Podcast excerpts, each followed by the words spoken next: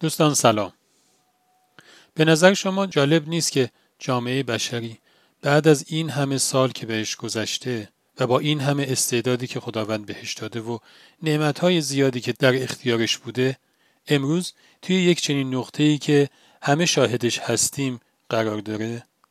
نقطه ای که توش هنوز موضوعاتی مثل تأمین هزینه های زندگی، بهداشت، سواد، امنیت، مسکن و موضوعاتی از این دست که نیازهای اولیه آدم ها رو شکل میده هنوز جز مسائلشه و نتونسته یک بار برای همیشه برای این مسائل راه حلی پیدا بکنه و ازشون عبور بکنه و به موضوعات مهمتر بپردازه.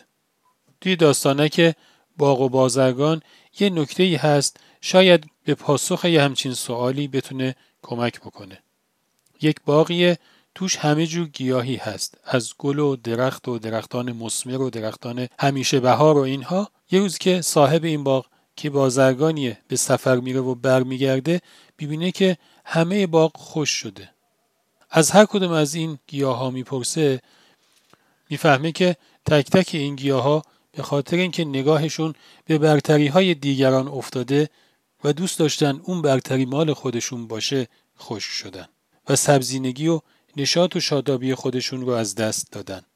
مثلا گل سرخ نگاهش افتاده به درخت مسمر دیده که خب اون میوه میده ولی خودش میوه نمیده.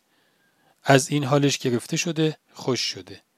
درخت مسمر نگاه کرده به درخت همیشه بهار دیده که اون همیشه سال سرسبز ولی خودش یک زمانهایی خزان داره. حالش گرفته شده و خشک شده. تک تک گیاه ها یه همچین حالی داشتن.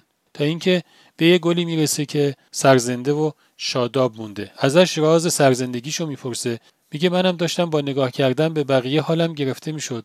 ولی یهو به ذهنم افتاد که اگر بود که من توی این باغ با همین وضعیتی که هستم مفید نباشم قطعا این بازرگان که ما رو اینجا کاشته من رو اینجا نمیکاشت. و با همین خیال خودم رو سرزنده و سرحال نگه داشتم. قرآن فرموده تفضل به دست خداونده. وقتی این جمله رو می‌ذارم کنار اینکه خداوند دانا و حکیمه اونو اینجوری می‌فهمم که خداوند به هر کدوم از اعضای یک جمع یک تفضلی کرده. به اون شخص یا به اون جز یک برتری توی یه موضوعی نسبت به بقیه داده و این کارش هم از سر دانایی و از سر حکمت بوده. مثلا توی یه جمع یکی خیلی پشتکار بالایی داره. یکی شوخ طبعه یکی خیلی عمیقه یکی آرومه یکی خیلی ساده است یکی ورزشکاره یکی پزشکه یکی شم پزشکی داره یکی وضع مالیش خیلی خوبه و به هر صورت هر کسی توی یک زمینه ای نسبت به بقیه برتری داره و اینجور توضیع برتری ها قطعا برای قوام یک جامعه ضروریه. به شرطی که تک تک این اجزا همین خط تفضلی که بهشون شده رو دنبال کنن. یا به تعبیری این فضل رو شاکریت کنن. درست مثل کارکرد یک ماشینه. یک مهندس مکانیک وقتی یه ماشین رو طراحی می‌کنه براش یه موتور می‌ذاره مثلا چهار تا چرخ می‌ذاره یک سیستم برقی داره در و پیکری داره صندلی داره فرمون داره روغن باید توش ریخته بشه بنزین باید توش ریخته بشه. و هر کدوم از این اجزا یک ویژگی هایی دارن. روغن قطعا مثل موتور سفت و سخت نیست.